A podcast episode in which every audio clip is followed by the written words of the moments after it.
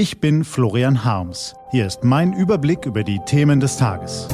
T-Online Tagesanbruch, was heute wichtig ist. Donnerstag, 29. Juli 2021. Er bestimmt seit mehr als einem Jahr unsere Freiheiten, unseren Alltag, unser Leben. Der Inzidenzwert. Doch er steht als politisches Messinstrument jetzt auf der Kippe. Heute von Annika Leister, gelesen von Axel Bäumling. Inzidenzwert Plus.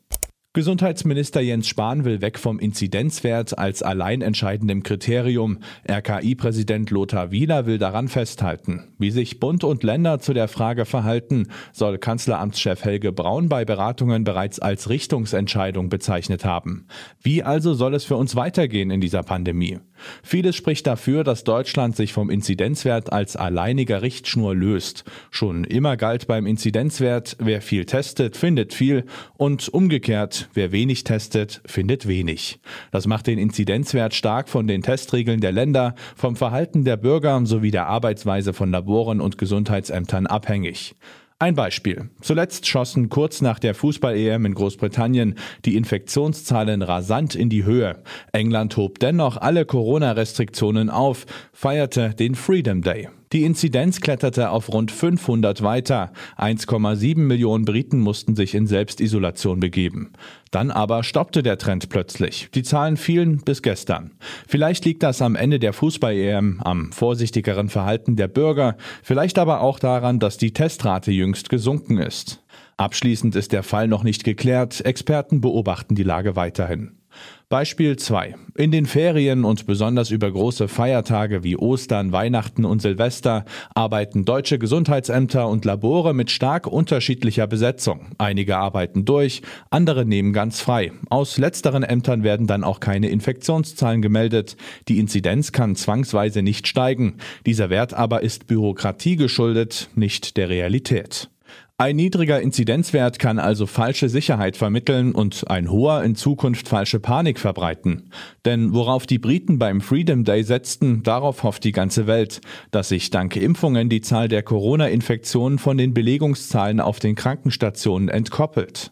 Erstmals würde dann in dieser Pandemie nicht mehr das Corona-Gesetz gelten, das auf hohe Infektionszahlen eine massive Belastung für die Krankenhäuser folgt, mit vielen Schwerkranken und Toten. Doch die Rufe nach einer vollkommenen Abkehr vom Inzidenzwert sind mit Vorsicht zu genießen. Allzu oft verstecken sich dahinter jene, die der Wirtschaft zuliebe schon früher alle Restriktionen aufheben wollten und den Johnson-Kurs verfolgen. Zurück zur Normalität seien die Folgen auch noch so undurchschaubar. Nach wie vor gilt, Kinder und Jugendliche sind größtenteils nicht geimpft. Mögen die Krankheitsverläufe bei ihnen auch milder ausfallen, so warnen Intensivmediziner doch. Auch jüngere Menschen geben das Virus weiter. Auch sie landen mit Corona auf der Intensivstation. Auch sie können Langzeitschäden davontragen, die wir jetzt noch nicht durchschauen. Hinzu kommt, dass noch immer jene Gruppen besonders gefährdet sind, die wir mit Lockdowns und massiven Maßnahmen in dieser Krise die ganze Zeit schon schützen. Ältere Menschen, Krebs- und Rheumapatienten beispielsweise bauen auch nach einer vollständigen Impfung oft nur einen geringen Immunschutz auf. Der Chef der Ständigen Impfkommission warnte im Juni, wir müssen davon ausgehen, dass es nicht nur Einzelfälle sind. Nach anderthalb Jahren Beschränkungen, Geduld und Solidarität wäre es fatal, die Schwächsten und Jüngsten jetzt im Stich zu lassen und der Durchseuchung zum Fraß vorzuwerfen. Ihre Freiheit und Gesundheit ist derzeit davon abhängig, dass ihre Umgebung gut durchgeimpft ist oder das Risiko einer Infektion dank niedriger Inzidenzen eben gering ist.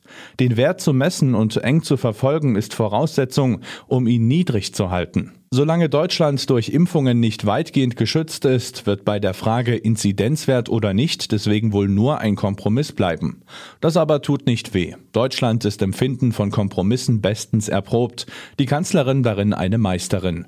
Und was manchmal nach Wischi-Waschi klingt, wird nun am ehesten der schwer einschätzbaren Phase der Pandemie gerecht, in der wir uns befinden. Ein Dazwischen, ein sowohl als auch ein Inzidenzwert plus. Einzelne Ministerpräsidenten haben in die Richtung schon vorgearbeitet. Sie haben für ihre Länder auf eigene Faust bereits einen Inzidenzwert Plus entworfen.